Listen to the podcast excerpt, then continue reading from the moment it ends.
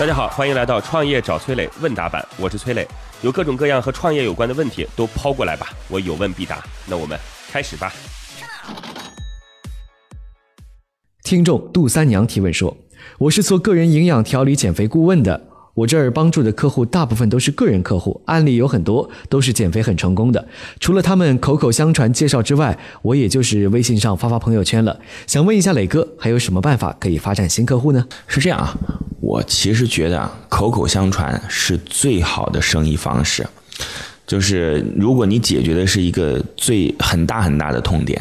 然后这个很大的痛点别人解决不了，你能解决掉，你的用户愿意帮你去进行传播，没有比这更好的方法了。就是我个人觉得你现在要干的事儿有两个，第一个呢是要让自己的形象更有标签性，就是你是一个什么样的人我们就说吧。这事儿呢其实更属于那种宗教组织的感觉，就是你是帮助很多人减肥成功，你在很多人心里就是偶像，然后你要给自己披上那个偶像的外衣或者那个宗教的外衣，对吧？你自己平时的装扮是什么样的，你的生活方式是什么样的，你对外的这种形象展示是什么样的，你个人的形象让别人看到你的时候，再加上就是人与人传播之后对你的那个印象评价，就说哇就是你了，就应该找你，这是一件事情啊。第二件事情呢，既然如此有效果，那就提高用户的单价。就是你一定不要以为说做生意只有一件事，就是服务更多的人，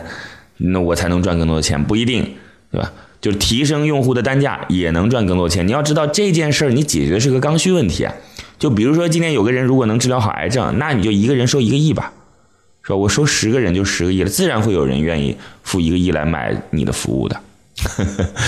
所以我觉得你要做两件事，第一件事是做好自己的形象包装，第二件事情呢是提升自己的价格，前提是如果你真的能够做到非常优秀的服务的话，好吧？祝您成功，谢谢。好，在这里要告诉各位哦，各位可以加我的个人微信号8662118662111，我自己组建了一个专门服务创业者的社群，叫乐客独角兽，这当中已经有1万多号创业者了，大家加入进来，有关创业的问题我有问必答，希望能够帮助到各位哦。我的个人微信号是8662118662111，等你来哦。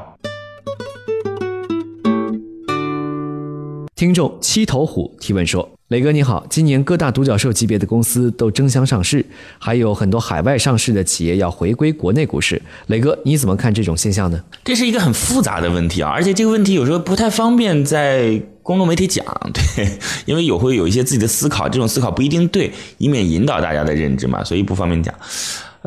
独角兽不是说就要争先上市，是国家希望这些独角兽上市啊，当然他们自己也有这种诉求了。那为什么要上市呢？就是希望说我们这个 A 股市场能够有更多的包容度了，能够对科技企业进行支持，不仅仅是过去炒概念或者只是传统企业在 A 股当中翻云覆雨，是吧？啊，这是 A 股制度的一个进步，当然现在到底怎么上还不知道。那你说很多国外的科技企业要回归 A 股这事儿，当时人家就不是想走，当时不是说非要去纳斯达克，我非要去国外上市，是因为没办法在国内上市，因为我们当时大部分的科技企业其实国内的机构有些有参与，有些呢没有参与，没有参与都是国外的机构参与，国外的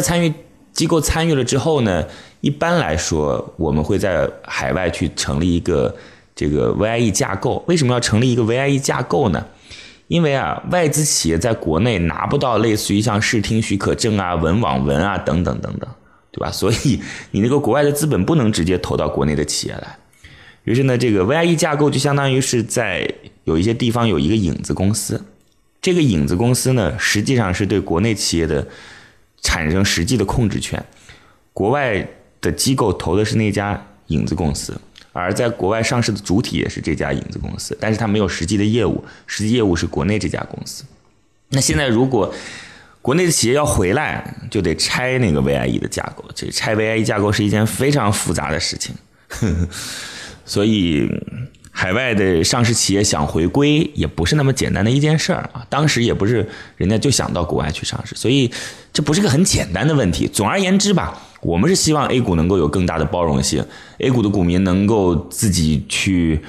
这个花了很多钱捧红了阿里巴巴，也能享受到这些企业的红利吧。这是我们自己美好的愿望，不知道何时才能实现，好吧？祝您成功，谢谢。好吧，如果你也有跟创业相关的问题想要问我，可以在评论区里边留言，或者加我的个人微信号866211 866211。